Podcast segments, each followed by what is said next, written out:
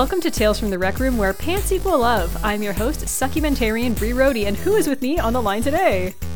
Maggie Taylor, coming to you live from Bayport, Minnesota. Uh, yes, welcome back to the show, Maggie. Last time you were on the show, you were Maggie Olson. You are now Maggie Taylor, uh, and yeah. you are also now a full-time freelance writer. That's another thing that's changed since you were last on the show.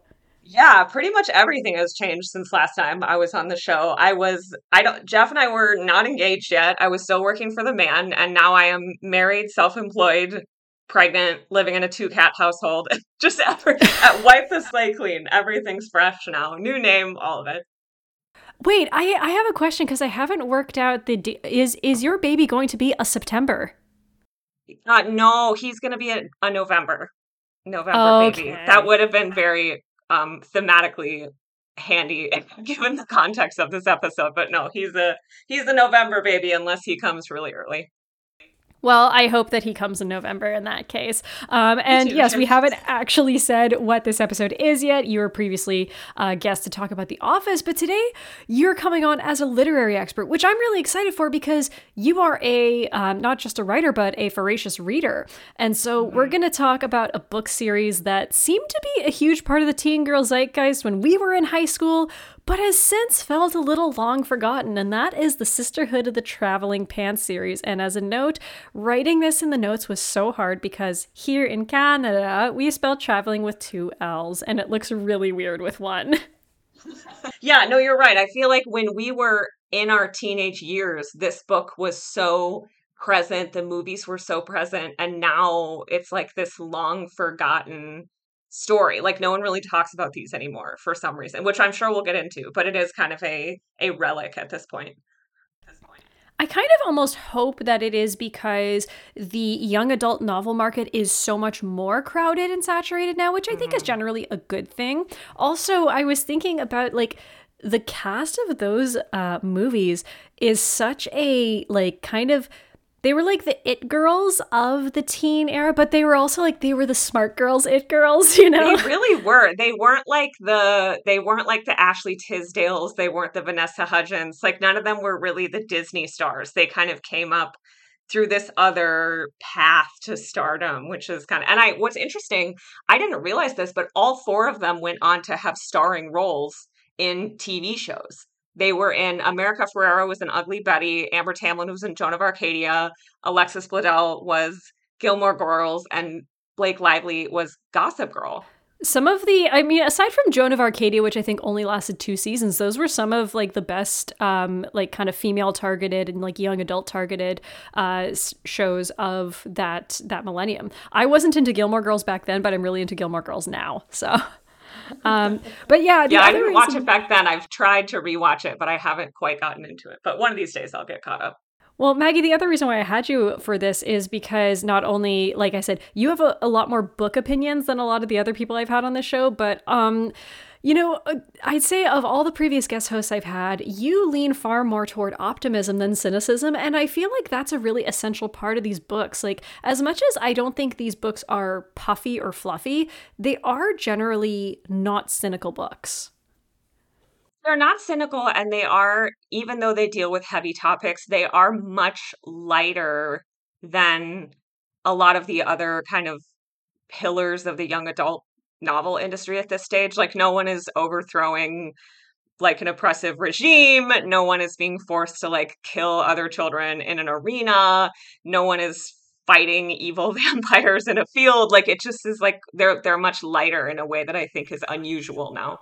They're, they're lighter, and yet it doesn't come across like I know no one uses this term anymore, but it doesn't come across like first world problems. Like it doesn't come across like a bunch of middle class girls like complaining about how hard their life is. It's just kind of true mm-hmm. coming of age, and um, yeah. and yeah, like I, I'm I'm totally jumping around already, but I would say um, that one thing that struck me as I was rereading this is that um, aside from a few things, they don't feel overly dated either. It's not like, you know, I, I, mentioned the Babysitters Club a lot because I really do feel like, in terms of everything, in terms of tone, in terms of the girl power ensemble, this is very much like a graduation for like girls who liked the Babysitters Club when they were young. But um, mm-hmm. uh, the Babysitters Club feels incredibly dated, and like I almost wonder if Ann Brashares like made efforts to like not mention a lot of movies or music of the time and stuff because there's very few mentions of pop culture and stuff that really aside from the fact that these girls don't have cell phones for most of the books there's not a lot that I think the most dated aspect of these is that everyone loves jeans. No one cares about jeans anymore. Yeah, everyone loves jeans. There's also there's a few comments there's kind of like running commentary about weight and like your butt looking fat in jeans or something that I feel like mm-hmm. is not language we really use anymore.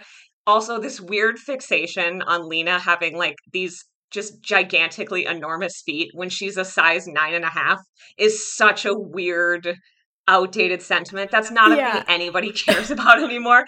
But there's a couple little things like that where it's like, you know, if these were published right now, their target audience would not tolerate this sort of body talk. But that also was kind of the thing back then because the It Girls were the Paris Hiltons of the world who just were rail thin and it was just completely different beauty standards. So that I think was the largest thing that dated the books for me. There were a few times when I was like, wow, this would not fly. Even even in how subtly it is mentioned, I was like, this would not fly with readers in this demographic anymore. But I mean, what other than that, f- you're right. There's not a lot that would really date the books like on the very first page there is a mention of someone saying like oh, sending a dog to a country like Korea or somewhere else where they eat dogs. And I'm just like, whoa. Now, I will also say that, like, this is from the voices of teen girls. And the one thing about teenagers, like, I work with a lot of teenagers now, and I will say that generally, I think teenagers are better people than they were when we were teenagers. Like, I think mm-hmm. they are, like, people talk about, like, the Puritans and stuff. And look, the examples of extremely online teens online I maintain that that is exclusive to online. You know, you deal with real yeah, teenagers out there in the real world. They're just they're not all freaking out about everything like that. But yes, they are a lot more sensitive. Like they like one of my dance students the first night I met her, she said that like thanks girl and then she went up after she goes, "I'm so sorry. I didn't ask for your pronouns." And I'm like, oh, "You're so Gosh. kind."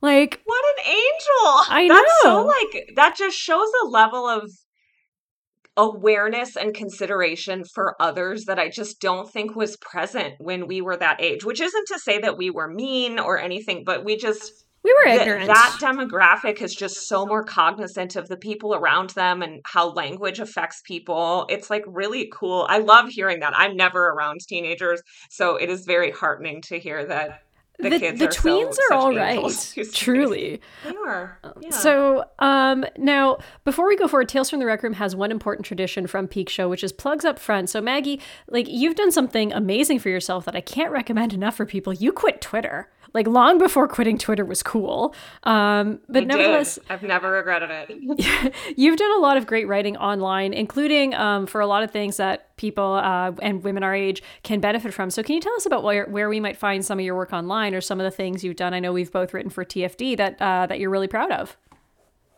Absolutely. Yeah. Most of my work that will have my name on it will be on the financial diet. I write a lot of scripts for their YouTube channel. Those don't always have my name on them, but you can see my fingerprints over there.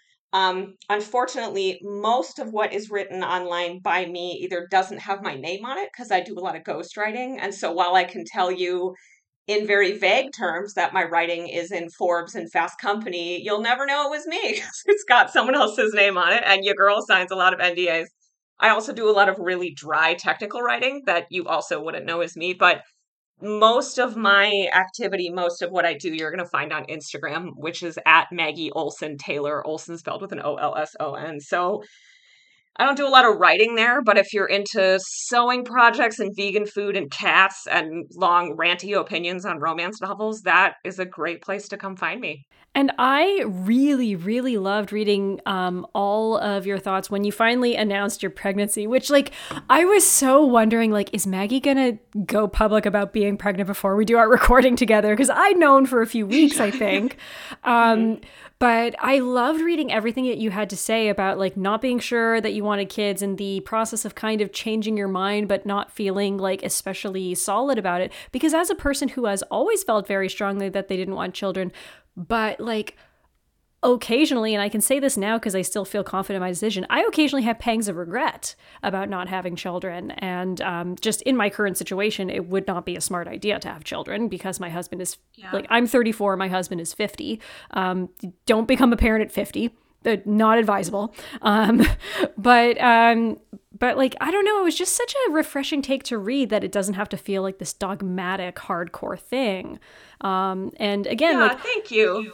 Yeah, the, these movies, these movies, books are about like conversations between women and you know women having the hard conversations. And I think I don't know, it was just it was that talk that made me kind of re- want to reach out like hey do you want to talk about the sisterhood of the traveling pants books like, oh, yeah it's funny too because I think I think people read and consume art and media for a lot of reasons but ultimately something that is so universal about humans is we just we want to feel less alone. We don't ever feel like we're the we don't ever want to feel like we're the only ones feeling something the only ones fearing something the only ones experiencing uncertainty. And part of what i was wanting to do with that conversation on twitter and kind of opening up about that was just showcasing the fact that like Every, a lot of people feel this way. It's easy to get drowned out by the voices who feel certain about having children or wanting to get married or the kind of career path they want to follow. But ultimately, uncertainty is like a lot more common than you think. And I also, I really hate this Mark Manson, like if it's not a hell yes, it's a hell no. I'm like, I don't think that you can simplify things in that way. I just don't think you can boil it down to something like that. So it is a, it's it's a funny pivot because part of that conversation, my goal was to be like, hey guys, you're not alone. A lot of people feel this way. And I think that is why people turn to books. And especially when you are a teenager and figuring out how to process a lot of emotions for the first time, big ones, small ones, adult ones going to books like the Sisterhood of the Traveling Pants books, where there's a really good blend of the characters dealing with the kind of everyday struggles of just being a teenager and also really big life stuff can make a lot of people feel less isolated and feel like, oh, wow, Tibby went through this or Carmen went through this. Like, I'm not alone. I can see myself in here. I can learn some lessons here. And I think that's like a really important part of reading, especially as a teenager. Mm-hmm. So, uh, on that note, let's let's dive into kind of like where who where and what you were up to like when when these books first came out so did you read i guess starting kind of from the first book but did you read these books within the first year that they came out or afterward down the line I think a little bit down the line, I think I started reading them because I wanted to have read the books before watching the first movie. That is exactly so I what I did too. I, yeah, yeah. So I think I was because the book the books came out. The first book came out in two thousand one. The movie came out in two thousand five. So I probably read the first book in like 0405. Yeah, I, I recall reading the first book. So, uh, summer of 2003 was the summer before I started um, before I started high school. It was also the first summer that I went to orchestra camp, and so Oh yeah, um, I would like to thank the American Pie franchise of films for um, making me unable to tell people what I did during my summers. I want to emphasize there were strings, so it was orchestra camp. Um, no flutes, no flutes, people. I yeah, I'm a brass player. I'm a French horn player. So, um, but so I took like a huge thing of books, and I believe I. I Actually, the first one was something I, was when I borrowed from a girl in my cabin. Um, that was also oh. the summer that I read Speak for the first time, and Speak is my all-time favorite. Like most formative young adult book wonderful. I think i've talked on this podcast before about not only speak the novel but speak the really amazing uh, movie that no one has seen. Stars a very young uh, kristen stewart. Kristen stewart? Yeah. one of her first roles i think like post panic room but like pre everything else um, she's amazing in it. Steve Zahn's in it. But um, so Speak left the bigger impression on me, and the Sisterhood of the Traveling Pants I barely finished. I don't I don't think I did finish. And then a couple years later, when I saw it was going to be made into a movie, I was like, okay, I'm gonna finish this because the movie looks really cute. I want to know what's going on. Um, so in previous episodes, we've asked like, oh, what were your go-to movie snacks during this era? But like, I don't think people have reading snacks. So like, do you have reading snacks? Like, what were your go-to reading snacks? I don't. I'm sure there's some TikTok girl out there who's like, here's the charcuterie board I made for reading A Court of Thorns and Roses. I do the vast majority of my reading either while I'm eating meals or right before bed after I brush my teeth. So I very rarely have a snack while I'm reading. If anything, I'll have tea, which makes me feel very quaint that I sit and like drink my tea and read my book. So that's probably my go to reading snack. How about you? I am very anti reading snack. Um, and Ooh. I don't have a lot of food hangups. Like I um I I can jest pretty openly about this because my whole family jokes about this. Everyone in my family either is on the spectrum or has ADHD, and yet mm-hmm. I am the only one without food hangups. Like my mom fully can't have her food touching. My brother can't eat burnt bits. Um, I like I would be happy if you parked me in front of a trough. You know, I'm a slob. and yet, one of the few things I'm really, really picky about, if I touch my book with like a finger that has had a strawberry on it or something, I'm like, oh no, I've ruined it.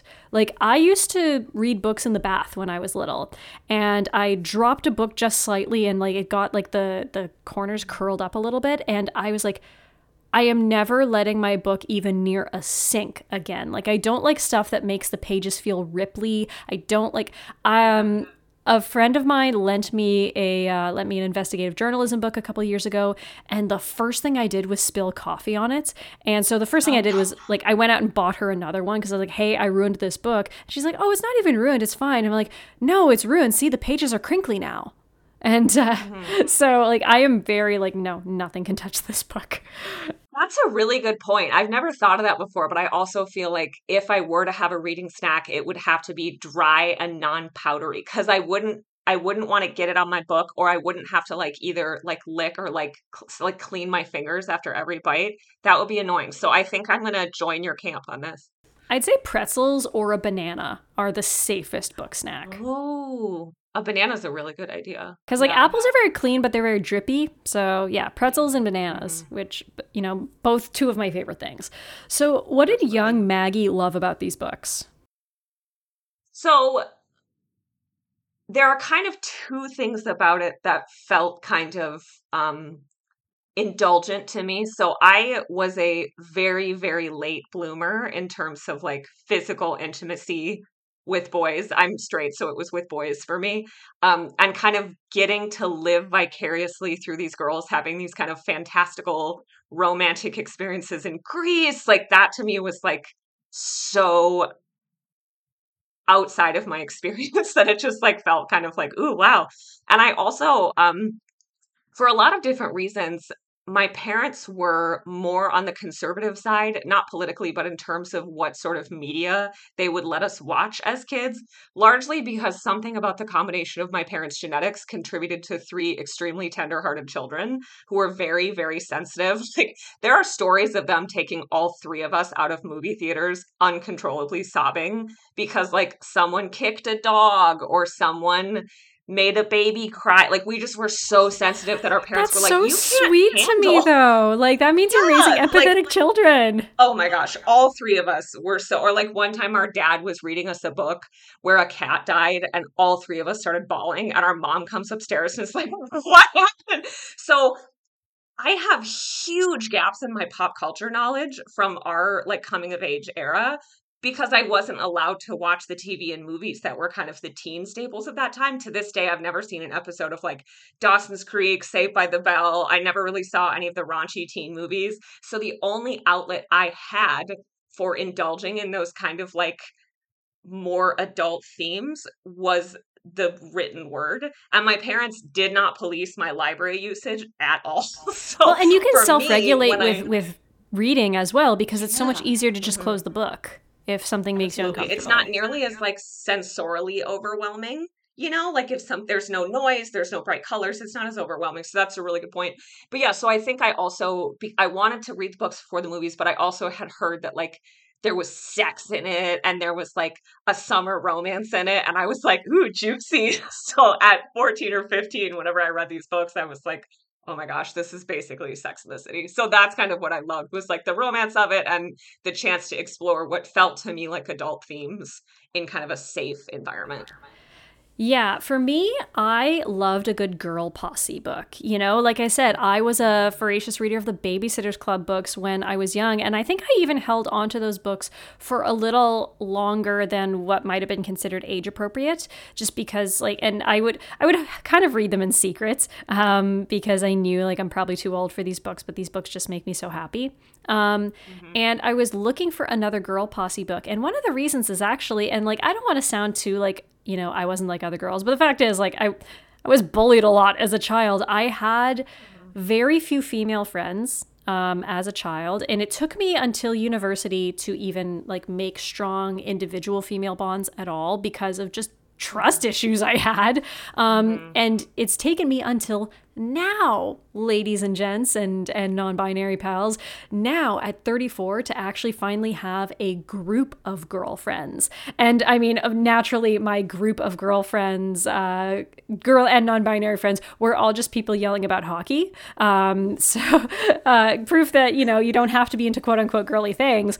But um, yeah, so I, like, a bit of that was kind of projection. And it was like the, slipping into this fantasy of what would my life be like if I had a really strong group of girlfriends who was always there who were always there for me. You know, my sister was 5 years older than me and we were just a little bit too far apart in age to have that kind of unconditional I will be there for you all the time kind of relationship, especially when we were young. Like it's much easier 34 and 39 are very different than 14 and 9, you know? Um so uh yeah, that was I, I think that was the biggest thing was that like I got to and appreciating that these girls were all different and not even in a stereotypical way like you know you and I grew up in the Spice Girls era where like a girl had to be mm-hmm. sporty and a girl had to be posh and that was the way we would you know kind of classify ourselves within our little school girl posses yeah. but I liked that aside from the fact that you I guess you could say like Bridget was the athlete and Lena was the artist but it's so much more like you know they're they weren't defined by their hobbies they were defined by their temper- temperaments and appreciating the way the girls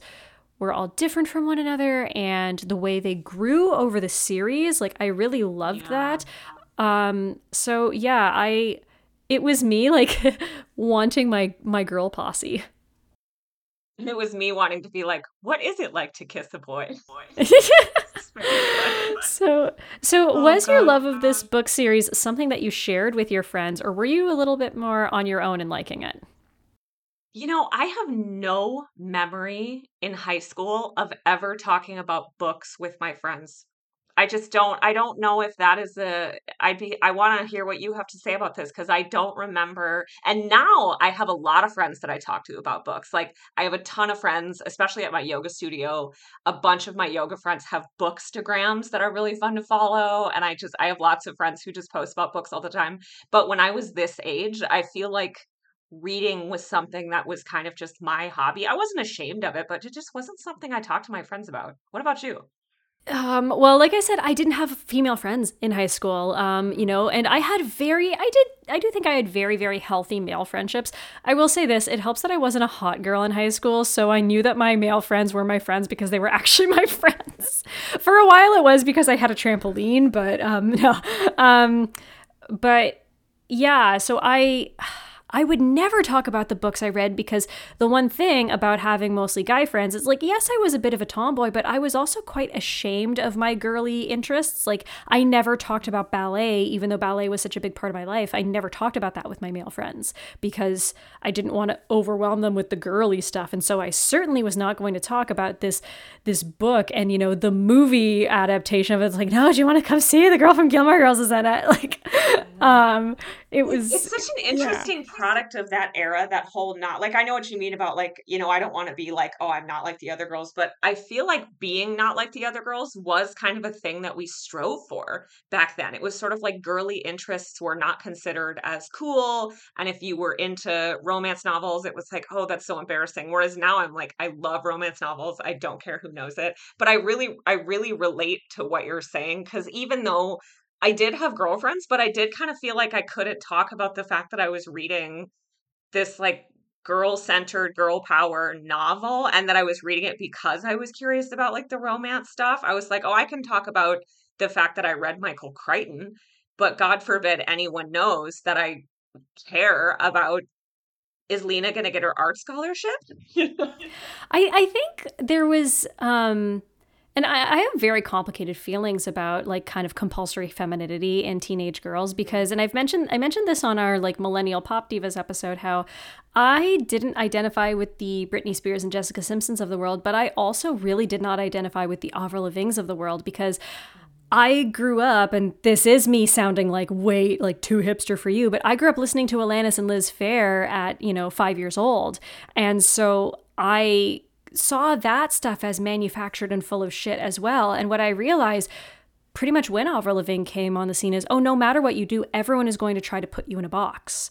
And hmm. again, that is why I liked these books because I felt like the girls weren't in boxes. I felt like we were seeing hmm. them grow and like like I said these books are really devoid of pop culture references and so um you kind of got to see the girls like actually bursting out of the little boxes that anyone tried to put on them and like you know they grew just enough from book to book that you could see that as development even negative development and so um, and and I also think with teen girls, and I I, I would hope. I, I almost wonder, I want to ask the teens that I work with, like, are teen book clubs a thing now? Because book clubs even are seen as far less stuffy than they were when we were young, but I don't know if they have reached like kind of the youthful uh, edge of things. But I would love to know if like teenagers are getting together to regularly and openly discuss books. Like, I, I would hope that book talk has a role in that. I would be really curious about that too, because I don't remember, like I said, I don't remember that coming up with my friends when I was that age. But I like what you said about how the girls in the book kind of defy characterization because of course i mean you know mean girls is like an icon of our coming of age and there's that whole joke where it's like here's the jocks, here's the sexually active band geeks, here's the art freaks. Like you were in a box and you could only be friends with others in your box. Like that was kind of the joke. But the four girls in this book are all really different. Like Bridget is super sporty. None of her other friends, none of the other girls are super athletic, but it doesn't prevent them from being friends. They all have different interests. They all, you know, one of my best friends is a professional improv comedian.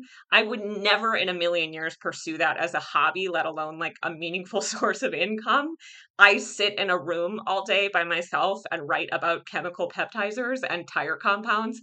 And yet she's like one of the most important people in my life. And like you and I have gotten to be like online besties. I don't know anything about hockey. Hockey is a huge part of like your heart, you know? So I know Maggie from Minnesota is not a hockey person. So I think that's one of the things that is cool about this book too, is that not only do the girls defy characterization, the things about them that maybe could tag them as part of a specific high school archetype don't prevent them from being friends with each other.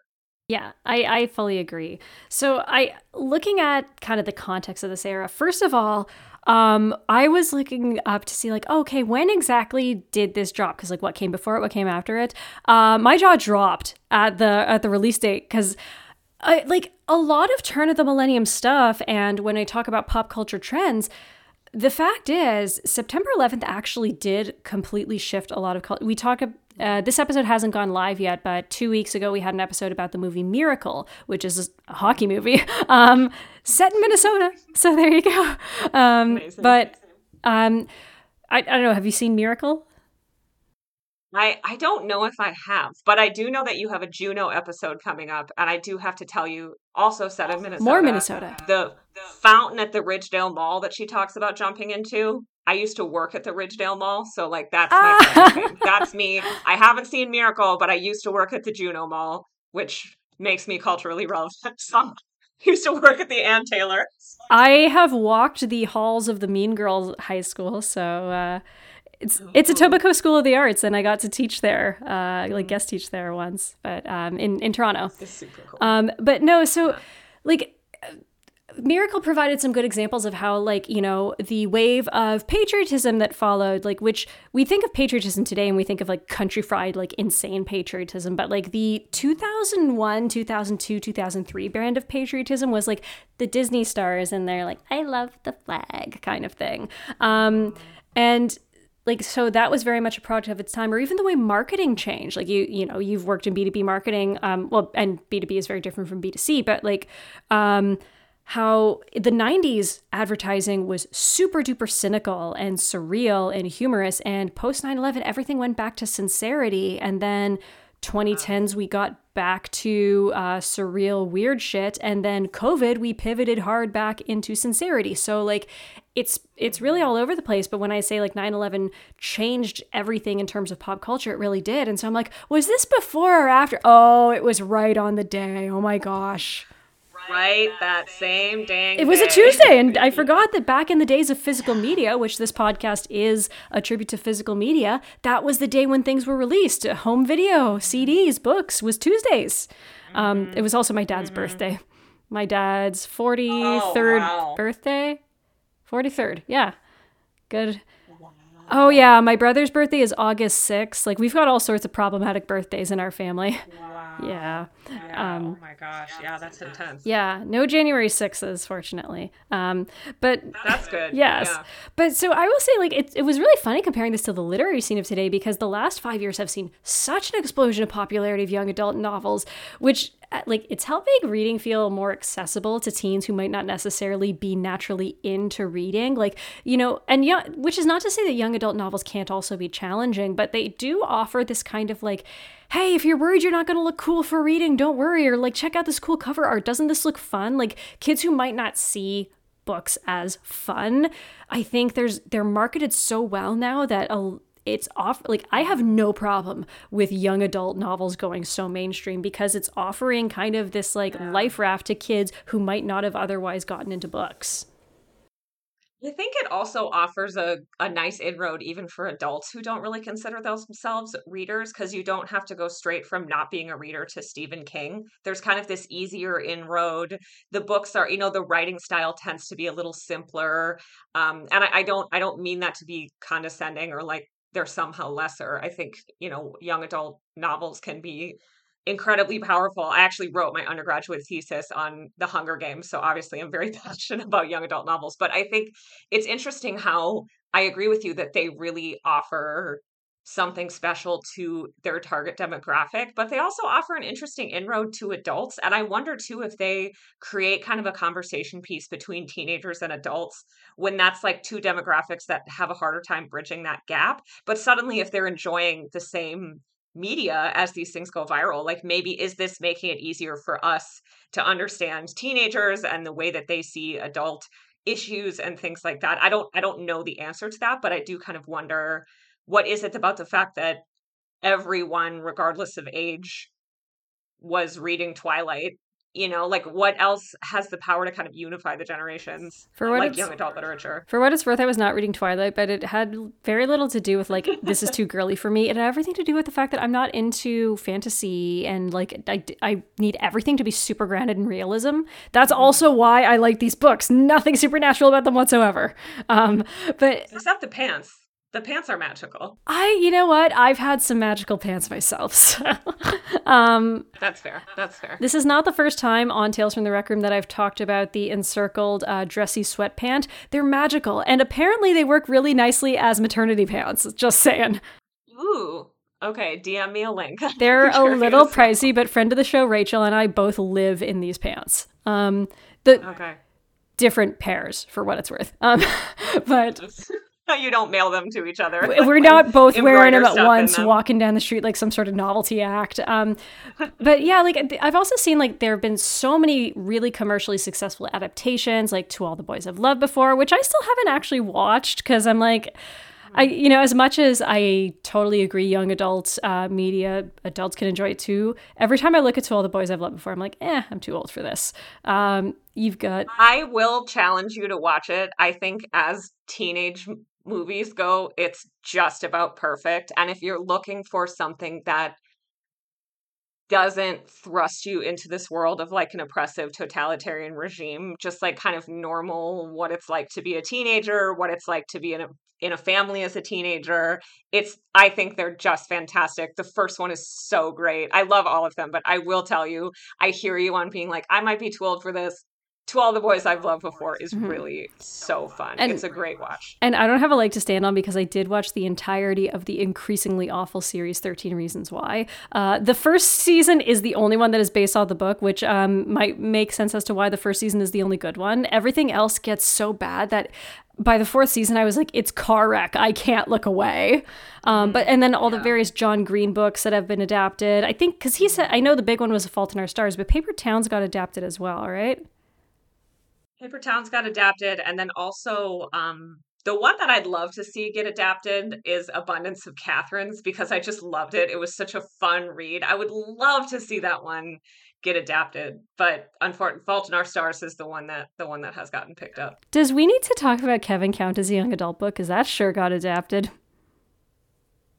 Kevin, what? We need to talk about Kevin. Have you never read or seen? Oh no, I I I mentioned as a child being excessively sensitive. There's a degree to which that's still true as an adult. And, um, you know, you and I both write for the financial diet. And I remember Chelsea Fagan, TFD's founder, tweeting about turning the movie on and turning it off because she found it so upsetting. And I'm like, if she, who I'm pretty sure is much steelier than I am could not handle this movie. It is absolutely not something I can handle. So I am ninety percent sure she has seen Midsommar. Um, and I will say, and without going into spoilers or anything graphic, both the book and the movie have that very tense and disturbing nature. But like Kevin's crime, which is a violent crime, is the least disturbing part of it. Like the narrative of it even makes like him eating a sandwich seem really sinister and awful. There's something about it. So, um, but yeah, like it. T- this took place like when like when a lot more of the young adult novel scene was starting to hit its stride. But looking back like the big sellers of this era this was still filling what i saw as a missing gap because there was a lot of adventure. This was when harry potter was starting to gain big international attention. Um, there was stuff that was targeted toward teenage girls but it seemed to be trauma or romance. Like i said speak favorite novel of all time. This came out i think it came out in 1999 um, there wasn't a lot about female friendships and there is you know like you said romance and sex like we're a part of this book uh, book series but this was built about the friendships. Like it mm-hmm. i still think like this really took a lot of beats from the babysitters club. This was just kind of a grown-up version of it. It took you know the magic and what we loved about that series which is all about growing up and finding yourself. But um I do want to talk about the way that the world changed in the early 2000s and why, after this period, you started to see more young adult novels that, as you said, focus on apocalyptic and dystopian settings. And it's funny because I do know that you're a huge fan of the Hunger Games, you're a big fan of um, Twilight and stuff.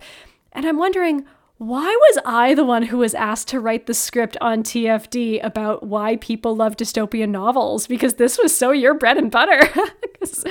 That's a great question. I think that Chelsea. part of my identity is less present on Twitter, and I think I'm more so interacted with the TFD gang on Twitter. So maybe they just didn't know. But that is that is funny because Hunger Games was like so central to my identity when I was in college that it is it is in my blood. And even I recently finished yoga teacher training and part of our one of our homework pieces at the end was to give a presentation tying like a yoga concept to a piece of popular media. And I gave a whole thing about like can Katniss be related to this one particular Hindu deity, and how does this translate to this like yoga concept? So even That's now, very nifty. I'm like Hunger Games is applicable everywhere.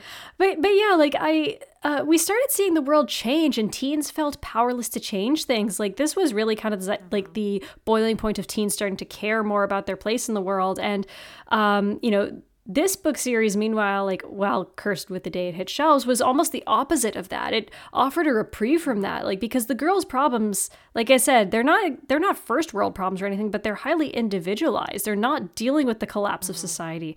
They aren't uh, expected to solve major systemic problems, and like again, this is why people sometimes dismiss young adult novels that are more grounded in these highly individualized problems.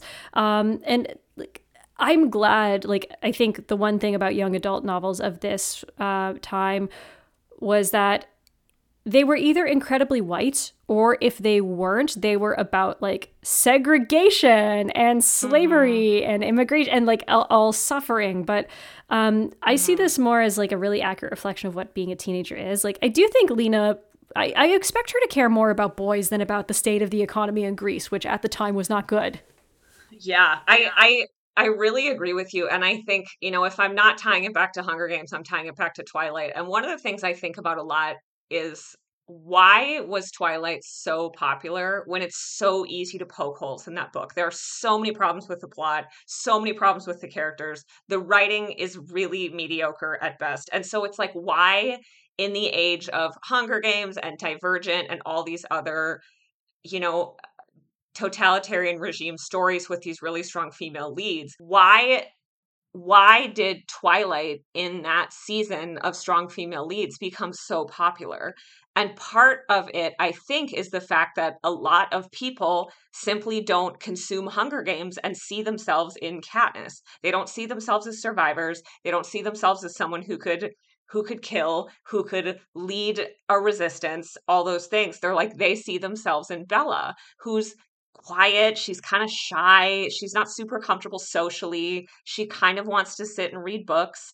And yet she is considered extremely lovable by this really desirable man. And I, I wonder if there's some parallels there when all these books are on these like big heavy topics. It's like, no, I, I kind of want to read about someone I can relate to. And I think that there's a little bit of a, yeah, I'm kind of repeating myself here, but I do kind of wonder about that from the perspective of both this book and Twilight is like, these are fairly normal teenage girls who are in pretty normal situations, like barring the fact that Edward is a vampire. This is someone who earned the love of a desirable man without having to be all that remarkable. And that's kind of a fantasy that a lot of people want to buy into. So, like you said, they care more about boys than the Greek economy. That's a very normal teenager thing, especially back then. We just weren't as, our generation just wasn't as woke at that age. So I agree with you. I think this filled a gap. And it almost like, again, rereading it made me miss the time when I cared more about cute boys, or in my case, also cute girls, um, than about like the fact that my province has been under smoke warning for like several weeks. So Ugh, it just yeah. Oh my gosh. You know what? Uh this was a few weeks ago now. I had I walk to work because that's healthy. Um I had to wear my KN95 outside. I I haven't you know, this is why you don't get rid of your masks people because we might get wildfire season that is so bad you have to wear a mask outside.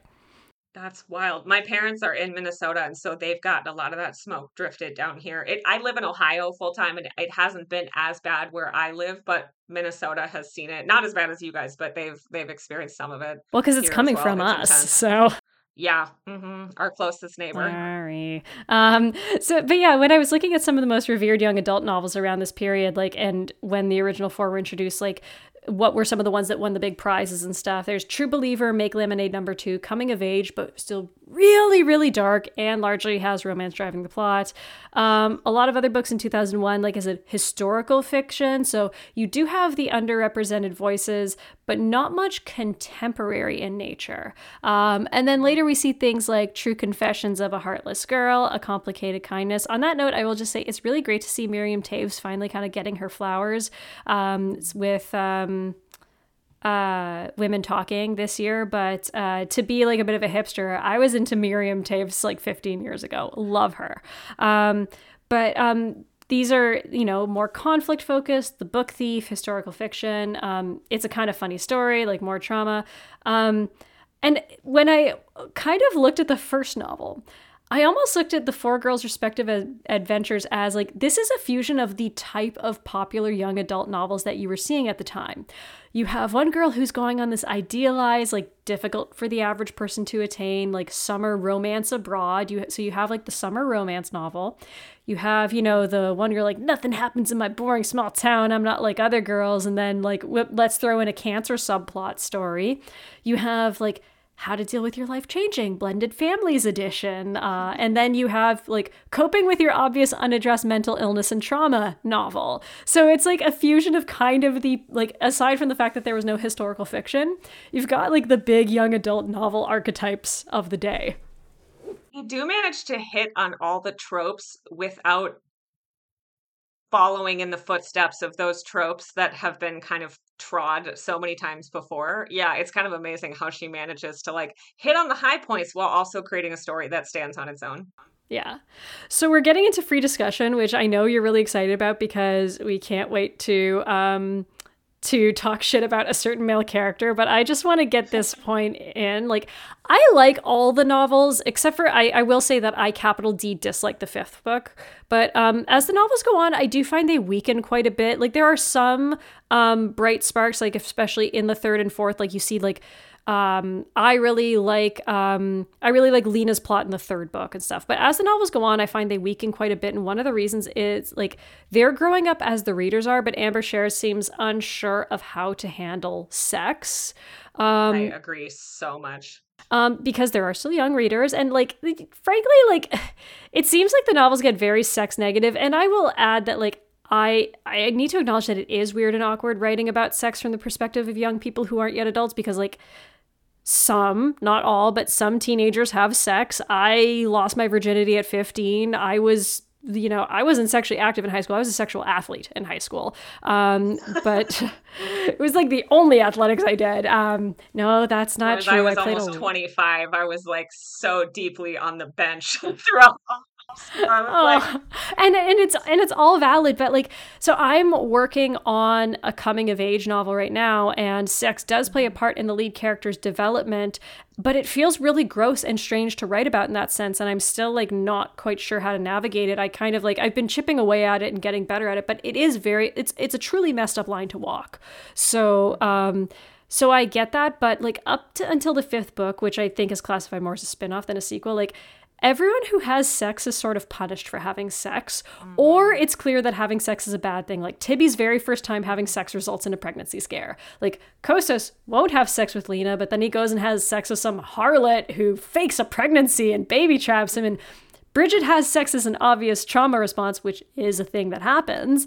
Um, and uh, and maybe now is a good time to talk about the really weird way in which uh, Bridget's plot was handled. I will say, though, that at least in the movie, they change one thing, which is that Eric comes and visits her at the end of the summer and says, Hey, what happened was my responsibility and I shouldn't have done that. Would it have been so hard for the books to Would do that? Would it have been so hard? Yeah. Can you, can I be set loose on this topic? Because I, Go this for is the it. one that I'm so fired up about. So I have been thinking about this so much ever since you and I decided we were going to do this episode together. So I reread all the books in preparation for this episode. I watched the movie with my parents the other night. So I'm like, I'm like the juiciest I've ever been like this specific topic. So what happens in this book, for those who don't remember, is Bridget and Eric have sex at soccer camp.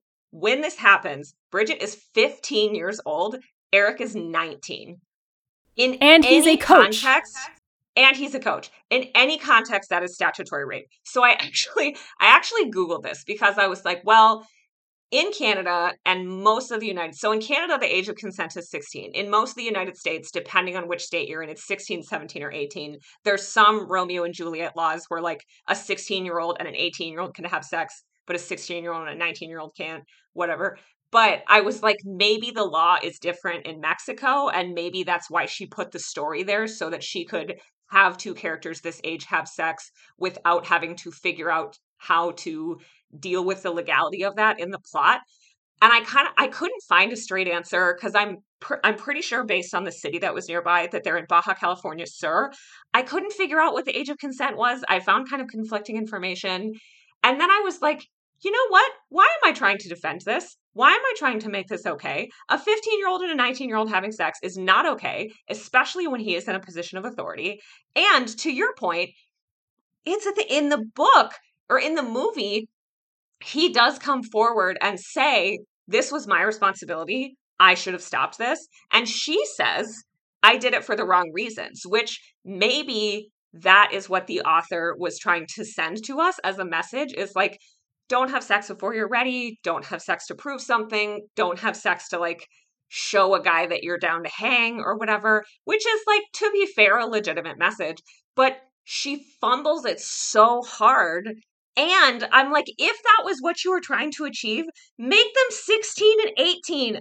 Don't put this inside of a statutory rape situation. Well, and like, I get that they're trying to show, I, I read it as they're trying to show that Bridget is really not stable. And I, I will say, like, there's, and I think there are other ways to show this, but, um, that often your friend who comes across as the fun one who's always down is your friend who is actually like really suffering. And that is something that I actually really preach to people. Like, I, you know, I know I talk about this constantly, but my my very good friend from middle school who passed away at 30 um, of, of a drug overdose, that she always seemed like the quote unquote fun one. And thus it took us way too long to realize that she had an issue with substance abuse because we read it as like just, she's so crazy. Um, it's and like Fun Bobby from Friends, where they discover that this guy is like struggling so much with alcoholism and depression, and they write it off as a comedic plot point. But I'm like, there's something pretty heavy in there that this guy clearly needed help. And you guys were like, no, you're not fun now that you're trying to work on yourself. And it was like, bleak. Yeah. Bleak. So I get that, like, they're trying to show that Bridget is reckless. And what's more reckless mm-hmm. than sleeping with an authority figure? And so, on one hand, I get that. However, I, I think you just need to really you, you need to do one of two things because I'm kind of like, why can't Eric just be a boy who's at the boys' camp across the lake? And you're exactly, fraternizing yeah. when you shouldn't be because that wouldn't be edgy enough. Because most teenagers have sex, but Bridget is so wild and reckless that she'll have sex with a coach. At the very least, what really angered me was that in the third book, they become a couple or maybe it's the fourth book. Mm-hmm. Um, that no, it's they, the third book. In the third book, she goes to the soccer camp, and then they are coaches together. Yeah, right. And I feel like you know what he didn't need to come back into her life, especially mm-hmm. because like my main complaint with the fifth book is wow, literally all of them except Carmen end up with like their first love. That's ridiculous. Mm-hmm. Um, but also, um, I just think there's no reason he needs to come back. It's a big country you know like mm-hmm.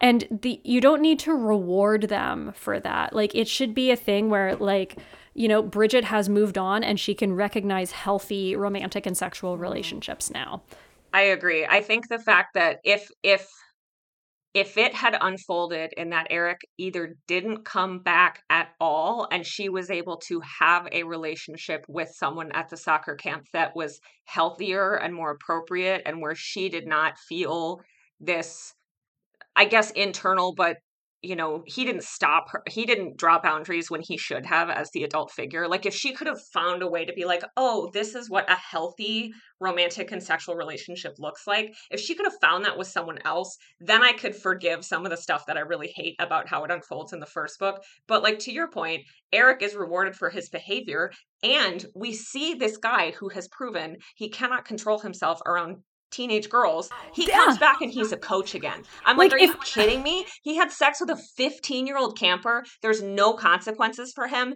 He gets the girl anyway. It just, it. Uh, I'm like, did it have to be Eric? Could someone else have stepped in and been the one that she had a healthy relationship with? It just, the whole thing makes me so mad if I if I were Bridget, um, which means if I had any modicum of athletic ability, um, I and I came back and it's two years later and I've maybe worked through my shit and realized that this wasn't good, especially after like the second relationship, er, the second book. You see her have this like really nice, appropriate little like summer kiss with this like boy she knew when she was a little kid, and it's very sweet. Um, and if I like come back to this camp and I see this guy, and hopefully I've learned a little bit. I'm like, oh, hey, try not to fuck any campers on your way to the dorm rooms. Yeah, I would like, love to see her come back and stand up to him and have either have the conversation that they end up having in the movie, in which case the lesson we're supposed to have learned as the reader is clear and he shows some accountability for his role that he played in this, or have her come back and strip him down and kind of take him to task for what he did and show that like he is the felon here. He's the one who overstepped. And let these young girls who are reading this book recognize that this is inappropriate when i was i was kind of googling this to figure out what else are people saying about this issue and i found a article on hello giggles which is Zooey Deschanel's website where they were talking about That's the movie. That's a name I haven't like, oh, long time. I know. Hello, giggles. And they were saying, like, oh, guess who's playing the hot soccer boyfriend? And I was like, excuse me? We're categorizing him as hot and not a predator with no boundaries? It just, it like, oh my gosh, I got my dander up so bad over this stupid character. So I, I will also say that they 100% whitewashed him in the movie. Not that, like, because. Oh, yeah he is supposed to be a Latino character. He's supposed to be um Meg- and I do I do have friends actually I one of my old colleagues uh, his mother's Mexico from Mexico. He identifies as a white guy but a white Latino guy. But they explicitly say in the book that Eric is darker and yet you Yeah, got this guy he who, has like family who lives in the city nearby. That's like a big plot point. Is his grandma lives right there. All of that is erased, and he looks like every other blonde, blue-eyed teen heartthrob from that era. Like it's so boring. Yeah, he's just Ken God I'm He's so excited for the Barbie Ken. movie Can't Um, wait. fun fact and I can say this now that I no longer work there I used to work with um, Ryan Gosling's sister Did you really? We we our desks were like two pods away from each other. Her name's That's Mandy. so I don't think. I don't think she still works for the company either, but she's a producer and she's really really nice and really funny and of course very beautiful. So fun. I kind of love to hear about like celebrities, like super normal, nice family members. I just, I'm like, you know, I'm glad that you have a nice sister, Ryan Reynolds, and I'm glad that Blake Lively has a nice sister-in-law, and I'm glad those kids have a nice Ryan aunt, Gosling, not know? Reynolds. The the two Canadian Ryans, they're Oh, very Ryan easy to mix up. Oh, Okay, I well, Eva Mendes's kids have a nice aunt. I love that for them. Yes. Um, but yeah, so as it's weird because I think I hate Lena Kostos more than um Brit- which to be fair, Kostos is not a predator. But um, I, I can't believe I actually ended up hating them because for me, it's more that the Lena plots are strongest when they have nothing to do with Kostos. Like I said, my favorite Lena plot is the third novel when her father's refusing to pay for her art school and she's learning about her family through drawing them. And like, there's no Kostos in that book, none at all. It's not even like the fourth where you think you're gonna get it, get through it without Kostos, and then he fucking shows up in the middle of it. Um, like it shows Lena learning how to stand on her own, and so I resent that in the next two books we go back to Lena's a huge sad sack who has accomplished so much in her life. Like becoming a full time college professor right after you finish your master's, first of all, total fantasy. But secondly, like, that's an amazing achievement. And yet, like, it's like she can literally not be happy because she's not with her dreamy Greek boy. And it undermines what I loved about the original novel because even though like they do have their adventures, it's not about the boys. And I originally read the Kostos romance as Lena learning to be brave and learning to open herself mm-hmm. up. And it's like, no, you learned the wrong lesson. It's such an interesting thing too, because I kind of when I put down the first book, like when I finished my reread of the first book, I was kind of baffled by the whole thing because I remember when I was younger thinking it was all very dreamy and romantic. I was the absolute queen of being hung up on the same guy for over a year at that age. So I did have her dedication. There's one boy in particular. This is the most Minnesotan sentence that will ever exit my mouth, but his name was Anders. And I had a huge crush on him for like over a year. And I actually did end up telling him I like, I like divulged my love in like a birthday card or something and nothing ever came of it but it's just like i had that kind of lena tendency to just be into the same guy for so long but what's interesting is in that first book she spends almost no time with Kostos. She's never with him. Like they run into each other at stuff he sees her at the pool they kind of awkwardly avoid each other she causes this huge rift between these lifelong friends that she doesn't repair, which I find really irritating.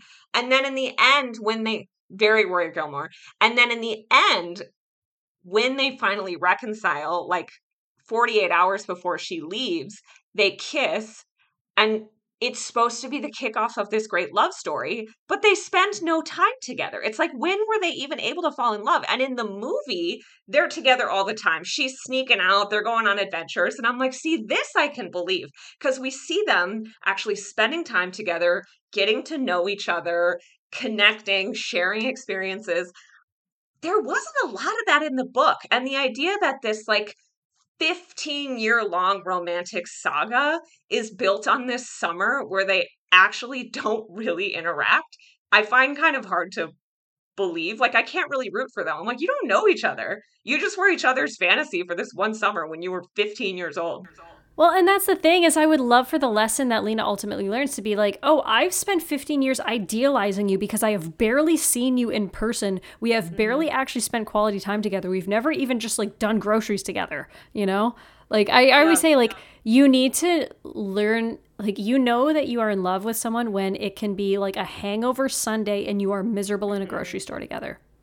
Oh, That's oh, yeah. let me tell okay. you, having suffered through a very nasty first trimester of pregnancy, like nothing showed me that I married the right person than my husband like waiting outside the bathroom while I was throwing up and being like, "Are you okay? I still love you. I still think you're cute."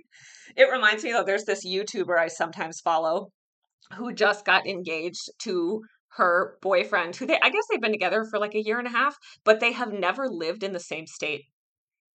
They have been long distance the whole time except maybe a few weeks of going to stay with each other. And I'm mm-hmm. like, you guys haven't done like food poisoning together. You haven't done like one of you having an awful like strain in your neck or something. You haven't done like the dog throwing up on the carpet together. Like it just is like you don't actually have any type of foundation other than the fantasy. And so it's like, why is this her central plot line? Because I agree with you.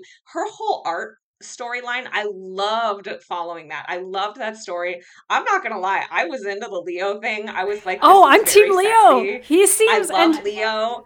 Oh my gosh, I was like, and he's so hot in the story. movie. He's so hot, and like they genuinely had something in common and they had this kind of cool shared experience. His mom was clearly like the coolest person in the entire universe. And I was like, really? Then you're going back to your like fantasy crush from when you were 15 when you could have had like hot Leo who has some substance? That was a bummer. Yeah. I also and I I hate this because of course like when I was 13 and read or 14 and reading this for the first time, I loved Tibby because I was, you know, again, little miss flat-chested angry punk girl and loved Tibby. Loved that she mm-hmm. was into filmmaking. Um but I, I feel like probably the greatest betrayal of the books is not the fact that, um, spoiler alert for a 12 year old novel, in, in the fifth book, they kill her off. Um, because I actually now am completely unsurprised that she was the one that Ann Brashares killed off because I found she stopped knowing what to do with Tibby. The mm-hmm. Bailey plot was incredibly moving. And then after that, she kind of didn't know what to do. Like, Tibby's plots become more le- like less and less coherent. My absolute least favorite one is the third uh, the third book because she can't even decide what she wants it to be. It's like she's not sure about Brian, but also she like her sister has this horrible accident, and she just spends like you end up almost disliking Tibby because you think you, she just spends so much time feeling sorry for herself, and like it becomes um, too navel gazing to be interesting and um, you know and, and also the whole like learn to open yourself up to love like that's also a theme for lena. So um, mm-hmm. yeah like which lena like lena's lesson is i have to open myself up to this one specific love. Um, but yeah and then like even tibby freaking out about a pregnancy scare. I'm just like girl take a test. She spends like 4 I'm weeks like, not taking so a test. solvable. yeah. Yeah. You know what? So, there was yeah. a there was a part i can't remember exactly when this happened but there was a a, a scene in her kind of woe is me era where she's feeling down about the fact that now that she's making films, the magic is kind of lost for her because she's seeing it's a lot of the same stuff over and over. It doesn't feel as special.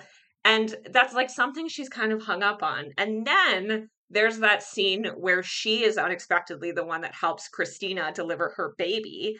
And she says to the midwife after the baby is born, like, is it magical for you every time? And the midwife says, like, yes, every single time it somehow manages to be magical. And I was like, are we setting Tibby up for a career pivot in which she gets into obstetrics? And I thought, what a cool path for Tibby to take for someone who is like classically not like a warm fuzzy person to go into this really warm fuzzy field and bring this like hyper observant kind of critical eye and perspective to that field and bring her filmmaking skills and like not only usher you know women and birthing people through this really intense period of life but also documenting it in a way that like revolutionizes the way we think about maternal health care. Like, wouldn't you love to see Tibby be the one who releases the documentary that changes the face of like Black maternal health? Because like Black maternal health is such a huge problem that it shouldn't be. And yet they never do anything with that. And I don't know if she's and the very next novel, we're just direction. back to like the, yeah. the very next novel, we're just back to navel gazing Tibby. Um, back to but, this like the, this same plot line, and I was like, God, she had an opportunity to do something so unexpected and so cool with this character, and she just didn't do anything with it. It just went. She literally this, was like you said, thrown yeah. away. Yeah. Yeah. So let's get into the things I love. Carmen and Yes. Carmen and Bridget's. Um, Even even by the fifth novel, like, and it's funny because at first I thought Carmen went in a really unrealistic direction, but when I was rereading it, it's like I kind of like that Carmen is like she's a quote unquote successful TV actress, but she's very much like a C-lister. And what I would have loved to see is a bit more exploration of what that means to kind of just be a C-lister, like have you know regular stable income from being on a procedural, but like you know like it's not you're not the richest person in the world. like and we're seeing a lot of discourse about that right now because of the uh, sag aftra strike but and, and you know like a lot of working actors talking about like we are not rich. We are famous but not rich. And i would have loved to see a lot more about what that means. Instead we like have all our time just carmen being engaged to the worst person in the world. Um but like there's some commentary about like who she used to be how she's changed. We see an obvious journey. So it's not just like oh and she's a famous actress now. Um and they also i did i forgot until i reread that they laid the seeds incredibly early because in the very first like opening chapter she mentions that she was a cit volunteering to teach theater at a camp so we know that even before like the fourth book that she had a theater uh, knack for theater Yeah, Um, I but, I like- had forgotten about that as well. Yeah, that they do kind of like hint at this not being something that totally came out of the blue for her in the 4th Mm-hmm. book. Yeah. So like I and I swear I'm not just soft spotting Carmen because she is the only person who doesn't end up romantically paired off at the end, but because so many of her plots revolve around her relationships with other people. So like you've got her relationships with her mom, her dad, her mom's boyfriend, her real friends, her fake friends, her step siblings, the people she meets on a train, like you know these movies are about the world's the girls going into the world and their worlds getting bigger because your worlds do get bigger your world does get bigger as you grow. But carmen is the only one who actually feels like her world is getting bigger as the novels go on. And so i love carmen's development I agree. And I actually wrote down when I was kind of taking notes during my reread, I wrote down this line about Carmen where it said she depended too much on her context to know herself. She kind of talks about how her friends and her mother, um, her family, like serve as these mirrors, and kind of without them, she struggles to know who she is. So she, you know, when she goes to college, she's really fumbling in a way that she never has been before because she's missing these things that serve as her the foundation of her identity. And that's something i found really relatable because when i was that age i had a really hard time like knowing what to do myself with myself when i was alone because so much of who i was similarly hinged on like being with my friends or like being with whatever boy was in my orbit at the time. And so that was like something I had to learn in college. And now I like love being by myself. I have a ton of hobbies that I pursue alone. It's not a problem for me anymore. But that particular struggle for Carmen and in the fact that in the right context she's this super bubbly super confident person and in others just kind of loses herself I thought that was really relatable for me personally and very realistic for a girl of that age and so to see her step into a path that took her a minute to find but eventually she realized she could hold her own like as an actress I think is like a cool storyline for her The, the other thing that I feel like they kind of drop a little bit because I really love that at the beginning of the fifth novel she meets with her dad and her dad has become this kind of withdrawn sad sack. Um, I also love that her dad is played by Bradley Whitford in the uh, in the movies. I love Bradley Whitford. Everything he's in, he and he just seems like a nice man. Um, He's good in that but- role too. The, those two actors Yeah. together, like him and America Ferrera, like I think were really good. I was I liked that dynamic in the movie. The, yeah, and then to see that, like, you know, 10 years later, he has, you know, lost his second wife and he's just this kind of shy, withdrawn man. I wish, like, they, they dangle that and then they don't come back to that. I'm like, oh, I want more of Carmen and her dad. Um, but then also Bridget. So, and yes, I have a soft spot for Bridget because, like, and I don't normally like headcanoning and projecting things onto people, but Bridget is bipolar. She is absolutely bipolar. And I can say that as a bipolar person. Now, I am bipolar 2, and I don't mean bipolar as well. I mean bipolar type 2, uh, which is more swinging toward depressive episodes. And I think Bridget would, I think most people would say bipolar 1, but like, you know, no, the novel does not actually say the word bipolar. Um, but like even with what it talks about her mother, and she refers to her mother having episodes, and everything that you find out about her mother in the uh, in the second novel, like her, it's one of the most accurate des- descriptions of undiagnosed bipolar disorder in a young person. So, um, and, I don't think I quite understood or appreciated the depth of Bee's trauma as a as a child, and that's why I think her plot in the second book is probably my favorite that she goes through because her learning about her mother and their similarities and the way we inherit mental illness from others, the way trauma compounds. Um, I also really love, uh, you know, talking about characters that they kind of don't know what to do with by the end, but the character of her brother Perry. Wish we got a little more of him. Like I do like that in the time skip we see that he's now more extroverted and stable and happy, but I wish we saw more about how mm-hmm. he became this way. But like that's also why like I in a way don't have a problem with the Eric plot in that like I think it's a good way to demonstrate Bridget's recklessness. I just also think there should have been consequences or a more accurate spelling out of why this was wrong. Mm-hmm. I also think that it it is sad to me that Eric and Bridget are still together in like the 10 years forward time leap and it's clear that Eric has never recognized like this woman that I really love maybe would benefit from some support from maybe seeing a therapist, maybe seeing a counselor. Like he never advocates for that for her, or if he does, we don't hear about it, which like maybe that could have been a redemption arc that would have made me hate him like a little bit less. But I'm like, this poor woman 10 years later still has not gotten any sort of support or has not been taught any kind of tools and I'm like, and and in the doing? yeah. in the fifth novel, she seems to be in the worst shape in which she's ever been. Like, yeah, big time. Be, she's kind of like not working a real job and just kind of hanging out, and like so doesn't want to commit to things that she doesn't even want to put her mm-hmm. mattress in a bed frame. And yeah. again, like I can relate to that all incredibly, incredibly well. But mm-hmm. um, that and I, and it would seem from what I've looked at on the internet, I and a lot of others have a huge problem with the Bridget pregnancy plot, mainly because of some of the language used. Um, it comes across as very anti choice.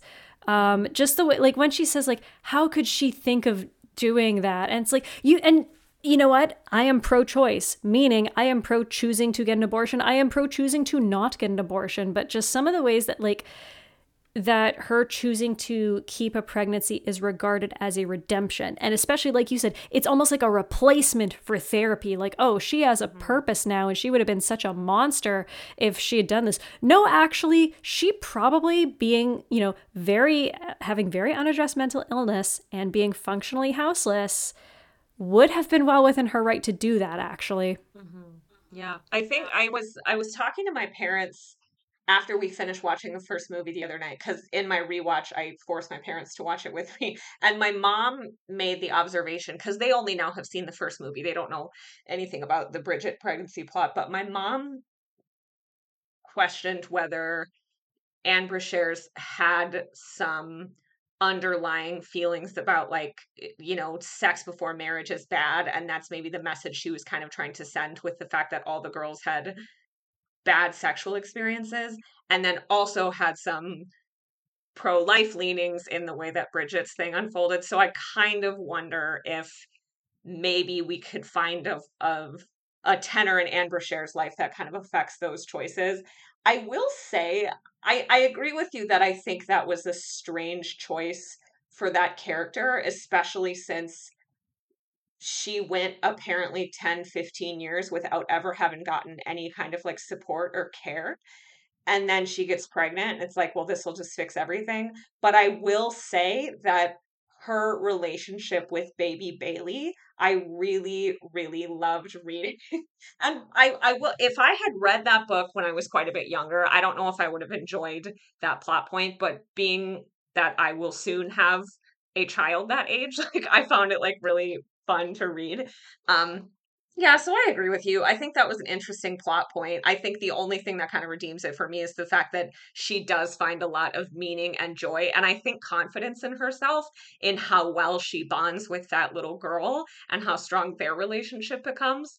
But I I I do think that all of my favorite Bridget plot points were the ones that didn't involve Eric at all. I loved when she was with her grandma and like her relationship with her grandma. So amazing how it brought her back to life. She reconnected with that boy from her childhood that she had a good friendship with. I loved that whole thing in Turkey where she becomes so obsessed with the floor of that house. I just loved how she had this thing that she was so passionate about that was just hers and that it was just her and this discovery. There was something about that that I just loved for her that it could just be hers and not have to have this like and there was that whole thing with Peter, but it was really clear that Bridget's fascination with that floor was also independent of the thing with Peter. I just like loved all these like fun different plot points for her and I just I wish that I wish we could have seen her like have a kind of get the support she needed and come into her own in a way that felt a little more a little more like her standing on her own and a little less like a baby will solve everything. You know what I mean? You know what I mean? A lot of people do tend to think that babies will solve everything. Yeah. Um, yeah, yeah. So, uh, really important question that we ask with all these episodes is like, what is the modern equivalent? And by modern, I mean anything within the last 10 years, um, equivalent to this book series. And it could be a single book or a single series. Now, it's funny because throughout these episodes, like, um, you know, with a lot of the teen movies we've done, we're like, ah, no one, no one likes, no one makes good teen movies anymore. And then again, this episode hasn't come out yet, but with Miracle, we're just that was us realizing in real time oh my god sports movies aren't a thing anymore um, you know that save it for the episode Bree but um this this was more just the realization because there's a lot of young adult novels now. I'm like oh my god no one cares about jeans anymore.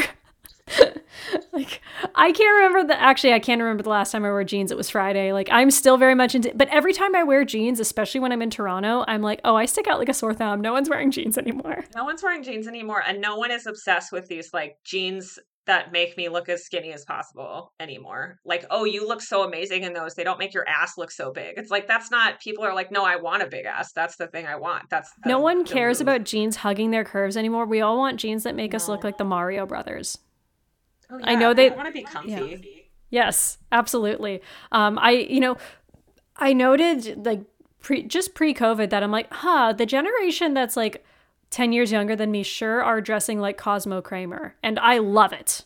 Um, but like I love it. I'm looking at the most successful young adult novels of the last couple of years, and I actually think that it's it's a good thing that I'm not seeing as many novels like this. It probably is because again, like these novels, I mean, yes, Carmen is Latina, but these novels are still incredibly white. They are incredibly heterosexual. Oh my god. Um, so I'm seeing a lot more from authors who might be underrepresented as well. Um, and there's so many stories focused on queer voices and BIPOC voices, but at the same time, as I went down, like I specifically went and sought out young adult novels that feature these voices that also aren't solely about that. Like I would say like the you know I know these were made into movies, but like the Love Simons and the Heartstoppers of the world that aren't about like they can have the identity, but it's not about their trauma. And I'm not trying to make it sound like, oh, you know, you're gay, but it's the least important thing about you. Because when you're a teenager, if you're gay, it probably is a very important thing about you. But it's just that not everything has to be heavy. And I would love to not have to tie these identities to heaviness. So I just want to see some of the like novels that include, you know, people of color or disabled people or queer people or all three. Why not? Um, having friends and partners and going on vacations and like the impact the impact of them being marginalized shouldn't be erased. It's that I just want more diversity in these lovely stories about friendship. Again, the Babysitters Club did it, you know? Mm-hmm. Yeah. I, you know, I've been thinking about this for a couple of days and I have yet to come up with a good answer for this question. I think partially because as much as I was really, really passionate about young adult literature when I was like in college and into my 20s, I don't read it as much anymore in this season of my life. So I'm kind of tapped out of that world, which is weird given how central it was to my identity for so long. But when you were talking about having this representation is stories in stories that aren't specifically about that person that person's that piece of their identity um the one book that came to mind that is like barely tangentially related to this it's not a young adult novel it's not a girl gang novel it's called a lady for a duke by alexis hall who is one of my favorite authors. Alexis Hall is the funniest, one of the only authors in recent years who regularly makes me laugh out loud when I'm reading. So, A Lady for a Duke is a romance novel set in like Regency London, where the two characters are a cis man and a trans woman. And Alexis Hall says that one of his goals in writing this book was to create a trans character and a story that's not just about that character being trans like it's part of who they are but that's not what the story is about. And it is so beautifully done. It's such a great book. It's so funny. It does have representation of like um there's a character who struggles with some disability. Of course we have a trans main character. It does a really good job of telling this like very real story while representing these other things and letting these characters have identities outside of those things. So that's the only book that comes to mind for me, even though it is not at all an equivalent of Sisterhood of the Traveling Pants. Um, but yeah, I don't have an answer to this. I don't I don't know if if there is a book that is equivalent to this in the modern era, I am not aware of it. Um, first of all, I will say, and this is like the third time that this uh, series has come up on here, but I gotta shout out the Queen's Gambit for doing what I think like we just need to call casual trans casting, which is to say, casting a trans person to either play a person who like appears to be cis or just like they're casting a trans person to just play a role um, because the choir teacher in uh, at the girls' school in uh, in the Queen's Gambit is played by a trans actress, and you have to presume, oh. since it's a oh. traditional Catholic school in the fifties, that her character is not supposed to be trans. But I'm just like, oh, that's lovely, that's nice. Um, so I love uh, that. Yeah, that really makes me happy. Yeah, the, I didn't know that. You know what? I think somehow the Queen's Gambit has come up more than hockey on this podcast because the other thing I'm passionate about that isn't hockey is chess. I love chess. Um, so that's right. Yeah. Yeah. I was in a chess club when I was little and then I picked it back up with COVID. And as it turns out, I'm still really good at chess. And I don't admit that I'm good at things often. so. That's uh, awesome. My brother is really good at chess. I he got really good at it and then started asking the family to play with him and then just would kick our asses over and over. Yeah. So maybe you and my brother need to play chess together cuz I'm terrible. I have no I can kick anyone's ass at Scrabble, but chess is outside of my my skill set. And see, I'm not great at Scrabble. For being a word person, not great at it. But uh, so one novel yeah. that the I, like you, have been really tapped out of young adult novels. However, the nice thing about it is like you can plow through a young adult novel in an afternoon. And I'm a notoriously slow reader. That's why, like, when I reread these books, it, it was audiobook town, baby. But, um, mm-hmm. but, uh, for now, Maggie knows this. Uh, readers, or listeners don't know this. Uh, if Ben is still alive when this comes out, my cat Ben has been going through some health problems and uh, he's he's on the mend, but we've had to be like on him, uh, like like crazy just to make sure he's eating. And so, like, I'm barely leaving my house right now because I'm like spoiling and watching my cat like a hawk. Hey, this is Bree from the future. Spoiler alert, he died. So I'm just like, okay, I've got nothing to do. I might as well like plow through some young adult novels. Um, and there's one novel that is a very quick read. It's called Little Do We Know by Tamara Ireland Stone. Um, this one is kind of the opposite of what you said. It's not the diversity I was looking for, and it's much heavier than Sisterhood, but it is a really good example of a novel that explores the ways in which friendship is tested, the ways friendships change over time, the challenges. Um, but yeah, if anyone else has any recommendations for a cool girl posse book, I think we're both all ears. Absolutely. Absolutely. I'd love to hear some suggestions of what people have read and loved. Mm-hmm. So, we're bringing back a beloved tradition, although I don't think we did a lightning round back when we did our office episode of Peak Show. So, the lightning round. Pew, pew, pew. It's. Oh, yeah. I don't think we did. No. All right. So, I'm a lightning round virgin. I'm ready. Yay. So, uh, the Sisterhood of the Traveling Pants lightning round. Which girl of the core four do you identify with most closely? Hmm. Probably Carmen. I don't have her kind of flair for the theatrical, but the way that she kind of struggles to find herself in the context of just herself is something I found very relatable. So yeah, probably Carmen. I do have a little Lena in me though.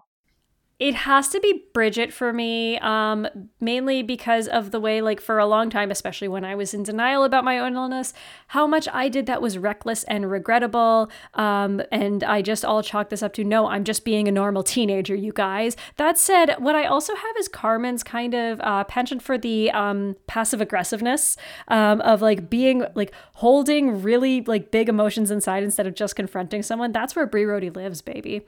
Um, so. who and I guess I'm just going for the core four girls. Who do you think was the best cast in the movies? You know, I actually think I don't think this was Blake Lively's best performance, but other than that, I do actually think the core four girls were all cast pretty well. I will say the scene that I personally found the most moving was the scene where Carmen confronts her dad on the phone. That's I exactly think that is what I was an unbelievable bit of acting. It just is so it got me so hard in a way that no other scene did. And so for her performance in that scene, I'm going to say America Ferrera because she just blew me away with her acting in that scene. Yeah, I, I also very much agree with America Ferrera. I think I think she is the best cast because so much of Carmen is about what she's not saying. And even though she's not the quiet one, but it's about the things that she holds back because she doesn't want to have uncomfortable conversations. And America Ferrera is very good at kind of acting with her face and showing you that she's holding something back and stuff. And you can see the angst kind of written across her face. She seems like more polished than the other actors in that sense. So who do you think was the worst cast? And we can go with supporting cast here as well. I have one opinion about the core four. Yeah, I don't. I again, I don't think this was Blake Lively's best performance. I think appearance-wise, she does really look like Bridget to me. But I just the way she runs in this movie is so ridiculous. I'm like, no soccer player runs like that. The one casting choice, and I think this is less a casting choice than it was an acting choice that I didn't like. I don't like how Brian, even though we only see him for like 30 seconds, is portrayed more like a stoner almost and less just like a geek. Like he, and of course, in the second movie, he is so hot. I'm like, Tibby, you go. Like he's such a babe. But I wish that like we would have gotten more of that like really sincere side of him because in that little brief piece we got, he acts like a stoner and i don't i don't have a problem with the actual casting i just don't love like what they did with that character. So that was the one that i was kind of like what? Who is this? Brian is the one example i will always use of um, when people talk about like you know are there any examples of giving um, like a character in an adaptation a race lift when they quote unquote didn't have to? And I, specifically one person even says no one ever makes a non-asian character asian if they don't have to. I'm like, uh, actually, they made Brian Asian. Actually, um, yeah. But yeah. yeah. Leonardo Nam is basically playing his character from The Perfect Score, which is another movie no one saw. Um, he is. What's that guy? Oh, that actor is so funny. I did not make the connection. And he's the stoner in the Perfect Score. A little bit for me.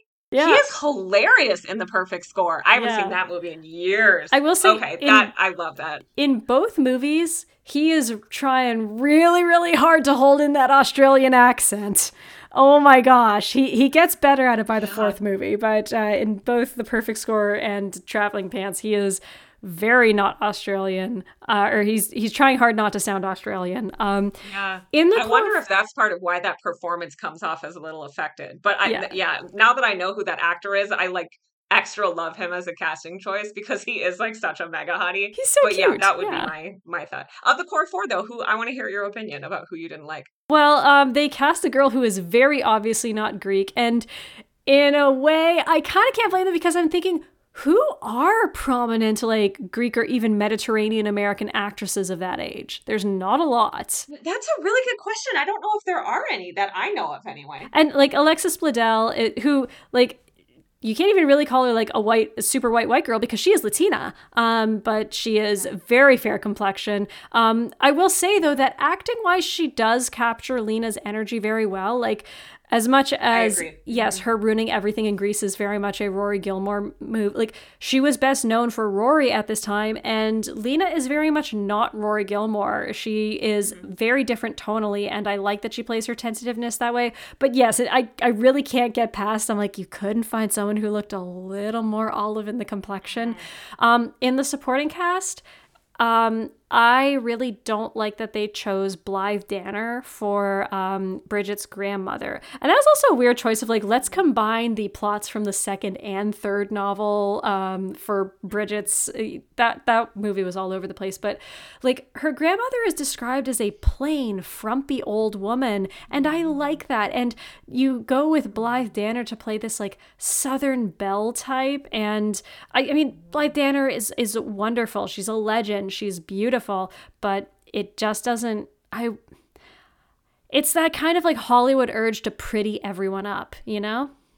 Yeah. It's like just let her be a grandma. She doesn't have to be glamorous to be an incredible character. Absolutely. So, um, who's a character that they left out of the movies that you wish they kept in?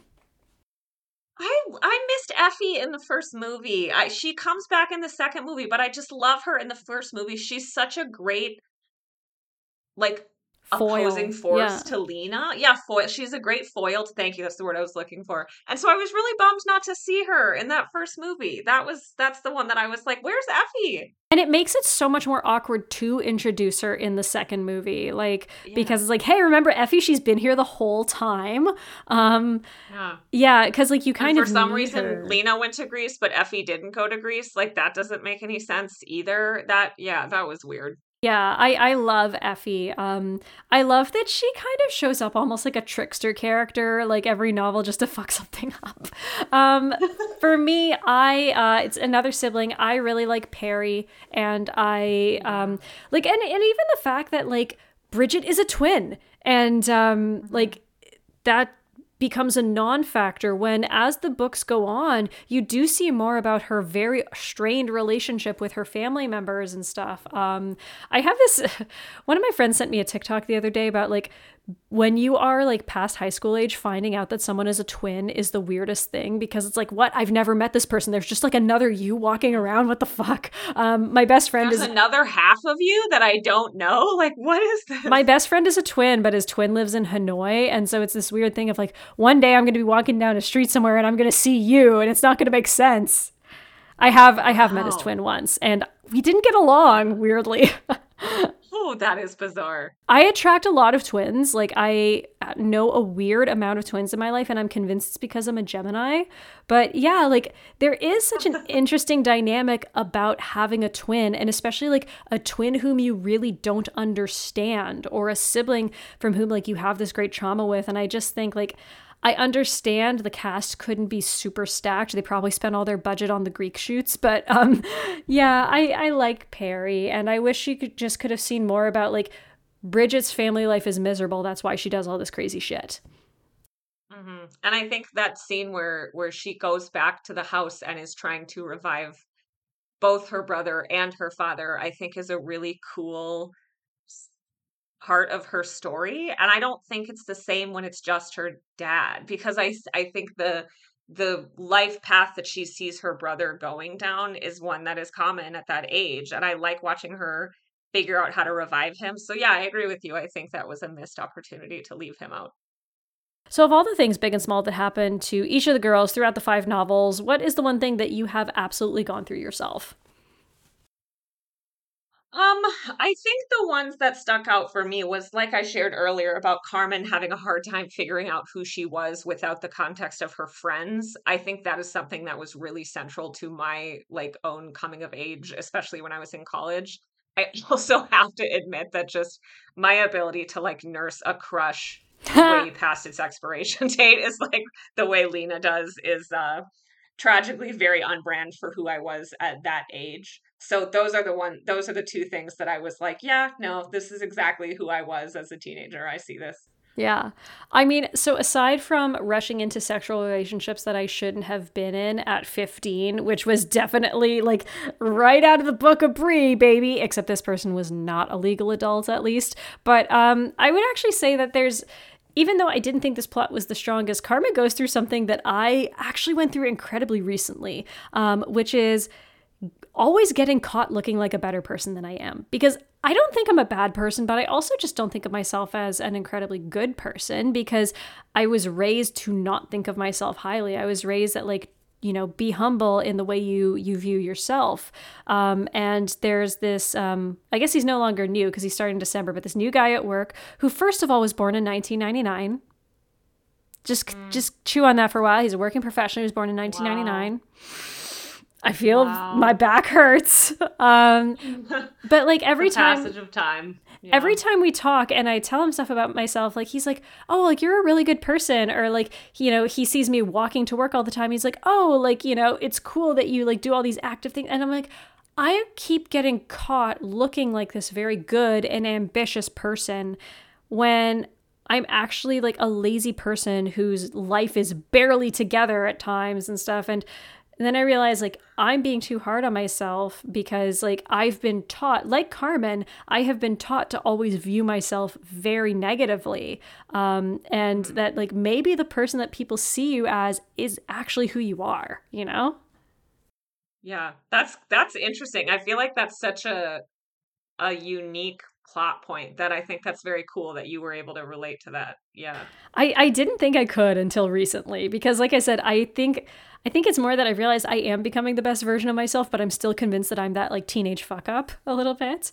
Uh, mm-hmm. Uh, so, of all the things big and small to happen to each of the girls throughout the five novels, what's a um or like what is an individual plot for that one of the girls has any of the novels that you think is just a total miss? I guess the whole thing with Peter and Bridget, where she like hooks up with that guy at the dig, felt kind of lame to me just because it was like so she went and had that amazing summer with her grandma and then she just like learned nothing. Like it just was weird to me that like she's kind of back in the same situation and i like the fact that at the end of it she recognizes like you know he's the one who screwed up more than i did. She kind of is able to learn from it but it felt kind of lazy to me to kind of just like do that with her again, especially when there were other things happening in her storyline, like her love for that floor, how she kind of manages to connect with the people whose remains she is finding. I'm like, those things are so much more interesting and fun to read about. And like every time this guy came in, and even as someone who at the that age was like so obsessed with the romance elements of stuff, I was like, get this guy out of here. We have already done this plot point with her. It's insulting to think that she's learned nothing. I just like didn't I didn't love that. I just found that kind of frustrating. Yeah.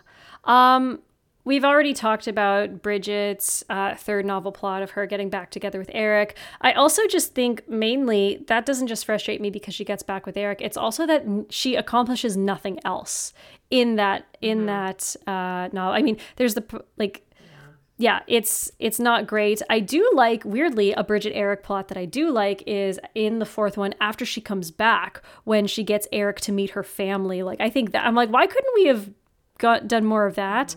Um, but then I will also say the Tibby pregnancy scare plot, like it's just it's a plot that could have been avoided by Tibby just not being foolish um, and taking a damn test. It also just again feels like we're sticking Tibby on an island and not really having her interact with the other girls and stuff. So mm. um, yeah, so who's a minor character? I also feel like pregnancy scare stuff. I just find myself increasingly impatient with because I, you know, having recently gotten pregnant on purpose myself and knowing how short your window is to make that happen and knowing people who have struggled with infertility, I'm like, getting pregnant by accident is actually pretty difficult. And like, I get that she is a product of the American public school system, which means that she probably never learned anything about the fact that like your fertile window is quite small and blah, blah, blah. But it just is like, why is this such a huge plot point that we lean on? And why do we use this to make sex so scary when this is a pretty difficult thing to have happen. I just think it's like lazy storytelling at this point to be like, it's a pregnancy scare. It's like, do you know how weird those are? Like how unusual that is? So I agree with you. For several reasons, that whole thing was a miss for me. The fact that she's portrayed as this like really smart, quick thinking, resourceful character, but she won't go buy a pregnancy test. When she lives in New York, there's like bodegas in every corner that would have one. It would not be hard to make this happen. I'm like, this was just like lazy storytelling. Do non New Yorker Americans call them bodegas? I only know they're 'Cause I called. know we call, like we call it. We I only call know they're called bodegas, bodegas, because I Oh. have watched like Gossip Girl and stuff, but I don't know. They're, they're not called bodegas Okay. anywhere else in the country. we call them that. corner stores here, even when they're But in New the York, they're bodegas. they're they're all corner stores here. Convenience store is probably what we say, like in Ohio or, or around here. Yeah. So who's a minor character that you wish you'd seen more of? Greta, Bridget's grandma. I wish that we didn't just leave her in the second book and never bring her or that relationship back. Yeah, she's like mentioned, but far too in passing. Um, I Mm. also feel like Paul, like throughout throughout the first three books, is built up as very important and even like kind of shows a bit of interest in Lena. But then it's that we hear more about how him and Carmen are really close, but we don't see any of it. Um, and then Krista, especially, is really tossed aside. But I think Paul's just a more interesting character. And so he's someone that I just wish, like, again, I think Carmen's. Carmen's plot in the fifth book is a little bit wasted because you hear so much about her very interesting life now, but like there's no I, I don't know. You, I would like to see more of her dad in that book and more of Paul. Um, so, if you had to write a version of this today for a 2023 audience and introduce some actual strong queer representation, who's one character that you would like to see take that title? Okay. I've been thinking about this a lot. I had a long drive yesterday, so I thought about it on my whole drive. And I'm not just saying this because I hate Eric. I actually love this plot idea. So in my fan fiction version, the first two books proceed as they do as originally written. And then in the third book, Bridget goes to the soccer camp. She's such a hottie.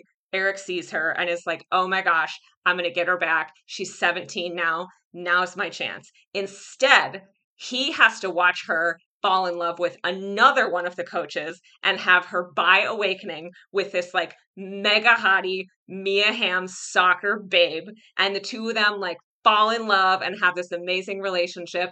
And then if I really take it like go the distance with this plotline, I think in my experience, members of the queer community tends to have an incredible compassion for and literacy in mental illness that you don't necessarily see in the general population. So my vision is that her new like Mia Hamm mega hottie girlfriend has like a mom or a dad who is a therapist or a counselor or something and is able to recognize that Bridget needs some love and support and like encourages her in a supporting and affirming and accepting way to like get the help she needs. And then Bridget blossoms into someone who has all these tools to like manage her own mental health and has this beautiful relationship and then they go on to be like these soccer stars together and they have this whole initiative together where they like talk about mental health and fundraise for mental health and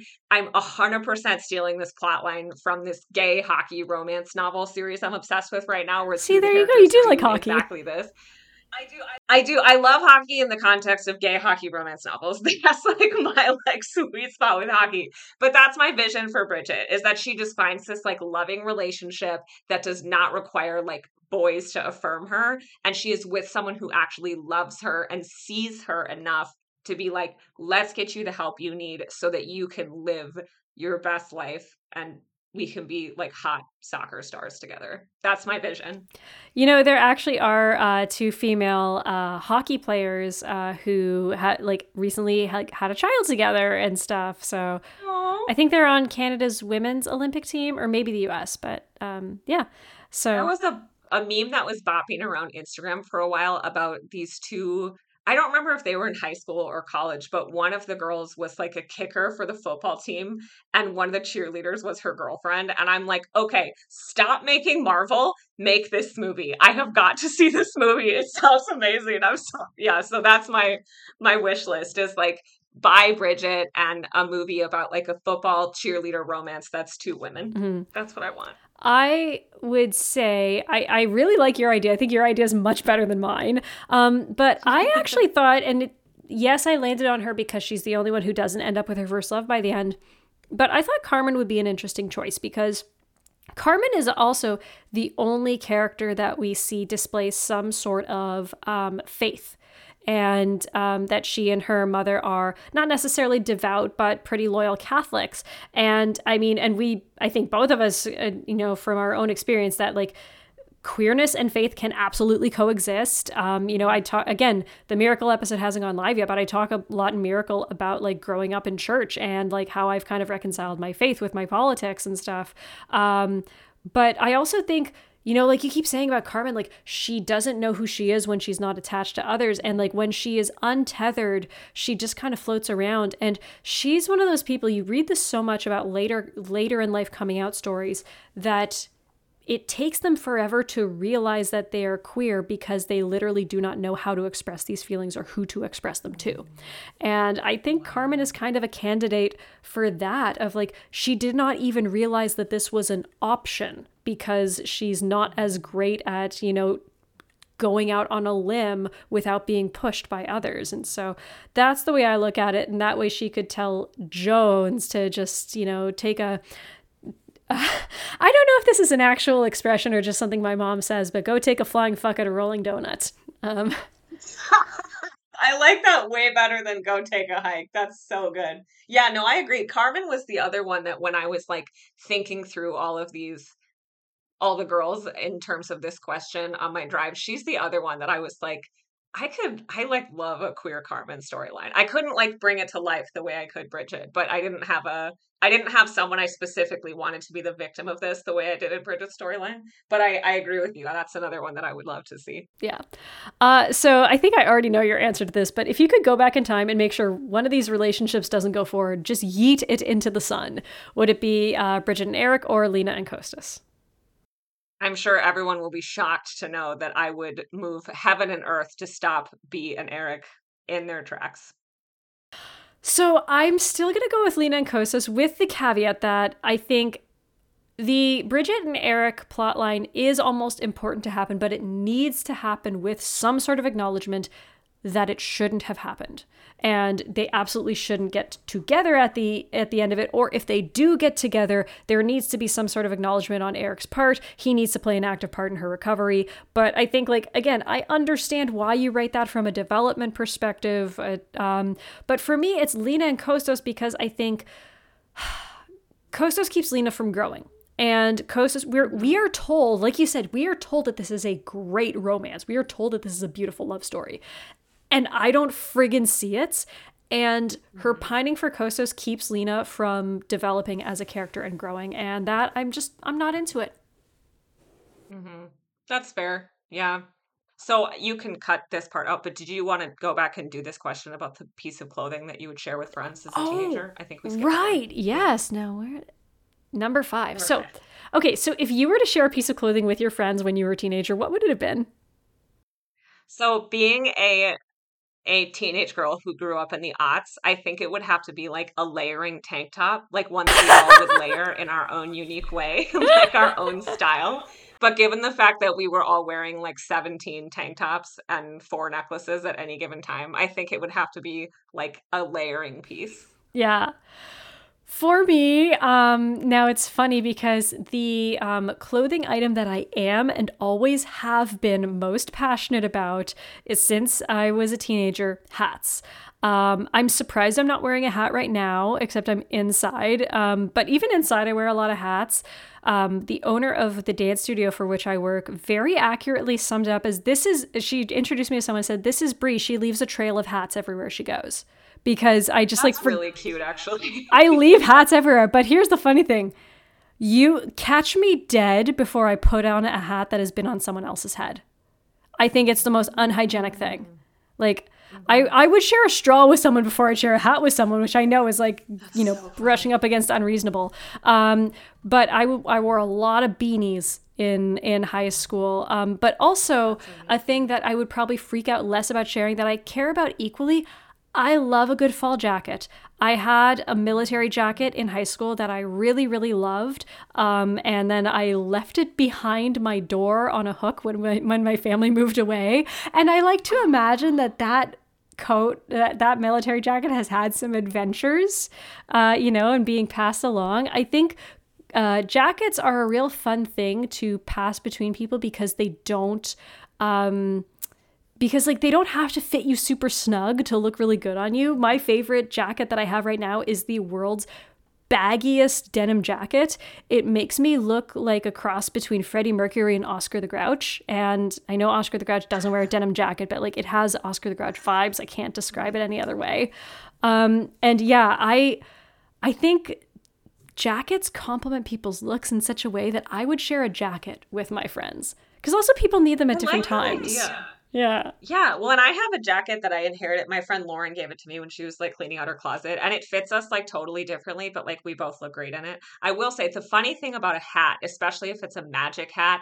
My mother has had this lifelong battle where she just like she'll say this. I'm not saying this to be rude. The gal's got a big head. She has a hard time finding hats that fit. So the idea of her having like a magic hat that like fits her and all her friends and their different size of heads, especially since like my mom is a pastor and has this very strong like like uber liberal pastor girl gang. The idea of all of them like having a magic hat that they wear on their like social justice missions and when they're like preaching about things like you know um queer acceptance and black lives matter from the pulpit like i love that idea of like the magic traveling hat that fits my mom's like big head. And and a hat is a good thing to be magic. I mean that's why magicians pull rabbits out of them. Um that's a really good point. Yeah. So to conclude our thoughts on the Sisterhood of the Traveling Pants, we need to determine a couple things. But let's say you're reading this for the first time in two, 2023 um, in your 30s what are aspects of the novels like individually or as a series that you think have and haven't aged well? And you know both socially writing styles etc i think most of the plot lines that don't have to do with romantic entanglement are pretty good. I think all four of these characters are very realistic teenage girls. I think we see a really good range of kind of like normal everyday teenage girl problems as well as big life events that would be hard to process at that age so i think that i think all of those things hold up pretty well um, a lot of the romantic storylines just don't really do it for me. I will say apart from the whole pregnancy scare thing i do like tibby and brian together. Brian to me is brian is to this series what Harry is to Sex in the City. How he first comes out and you're like, oh, he's like the dorky one. And then you realize he's like really awesome. So, apart from the pregnancy scare thing, I do really think the Brian storyline is a good one. The other thing that really didn't age well in this book is this weird kind of very, very mild undercurrent of commentary about weight and just kind of this assumption that everyone wants to be skinny. You don't want pants that make your butt look big. There's a few times where numbers are assigned to weight gain that make it sound like, oh, she gained X number of pounds. That's really bad. I think that did not age well. Thankfully, it's a minor enough part of the story that it doesn't like totally ruin it for me, but it came up often enough that I was like, I don't love this. I don't think Gen Z would tolerate this. Um so yeah, that's that's I think my overall take on it. What about yeah. you? Um, I agree with you about weight stuff, and I I also don't like. I mean, again, I understand it because she's an actress, but I don't like that in the end Carmen becomes thin, because like you know she is the one character who is who is bigger, and that her curves are known to be beautiful. Um, but and naturally none of the other girls have gained weight that we know of and so like they're they're just all slim girls now um mm-hmm. i will mm-hmm. say a thing that i think both has and hasn't aged well is the addressing of Bridget. Because, on one hand, like, and again, this is coming from someone whose favorite novel is Speak, uh, who loves a good, like, problem novel, as I think that's the term that they use. Um, what a lot of Bridget displays is classic textbook trauma response behavior. And so I think like if you were to release this book today, Bridget would be the one that people have discourse about, you know? Mm-hmm. Um, so yeah. in that sense, I think Bridget's plot uh, in the first book has aged incredibly well where I think it's aged incredibly poorly is how it develops after that. How she, you know, again, she doesn't seem to get help and her healing seems to come through things like okay like and yes you can get clo- you can absolutely get closure from learning more about your mother. You probably should also go to therapy. You absolutely can get closure from expanding your relationship with your extended family and deepening your relationship with your brother. You should probably still go to therapy. Um mm-hmm. you know and therapy is not magic either but like it's again like and then we have a baby that comes across and solves everything. So I think that even the most recent book, it's like that hasn't aged especially well because we would want to just uh, like Ann Brashares clearly understands that Bridget is very traumatized. And so I think, and there are some people that seem to believe that, like, oh, Bridget is very clearly her favorite character. She handles her very delicately. And so I would like to think that if it were written today, she would just handle her a little bit more delicately. Um, also, a thing that I think has. Um, has aged pretty well is kind of the commentary on having immigrants as parents. And what I also think is great is that the person they choose to be the like have the child of immigrants plot is not the Latino character. It's it's um it's Lena.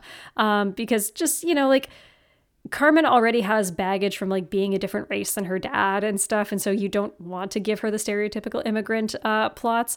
I like that they give it to Lena, but um, that's something that I think has aged incredibly well. And like the way we treat elderly people, the way like elderly people's um, independence is stripped away from them, that's a thing I think has actually like you could write that in 2023 and it would still be something that we need to talk more about.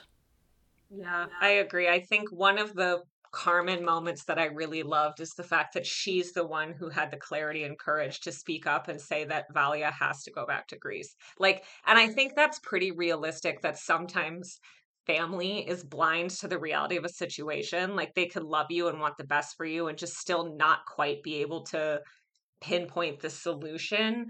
And I think that was such a cool moment that Carmen was the one who was like, this is what's got to happen. And then she confronts Lena's parents about it and she ends up affecting this incredible change. I think that was a really, really cool plot point and like such a amazing. I loved that for Carmen, just getting to see her her do that. And even in the fifth book, like a lot of Lena's storyline in the fifth book, I thought was just such a throwaway.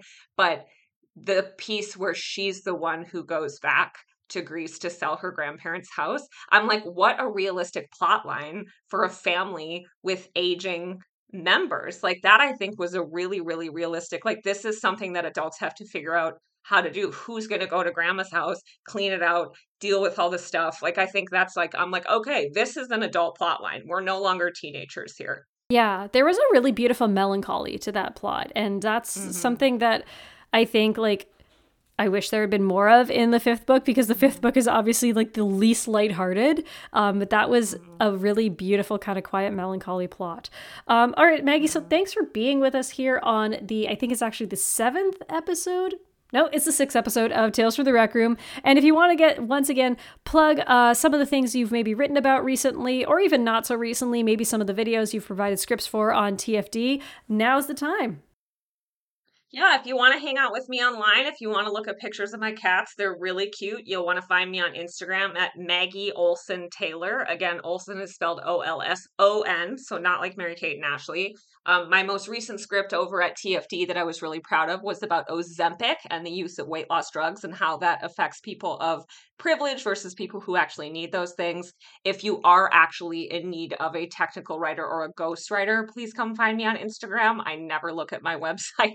Um, trust me when I say no topic is too technical or too weird. So if you genuinely need a writer, please come hire me. But if you just want to see pictures of whatever quilt I'm working on right now, you can also find that content over on the gram. The quilt stuff is fascinating. My mamere is a quilter, and so I just find it all very comforting. Um, I don't know if people in the in the U.S. Midwest call grandmother's mamere at all, um, but because I know you have French Canadian family, correct? I do. We, my grandfather's all my my maternal grandfather is almost entirely French Canadian, but the French side of that did not come down at all. Oh, okay, His so you wouldn't call him Pepper? No, the French really didn't come through. He that he was also part Native American. He's from the Anishinaabe tribe, so that kind of penetrated the family culture much more. But I do love that little mamere like piece of Quebecois in Canada. Yes. I love it.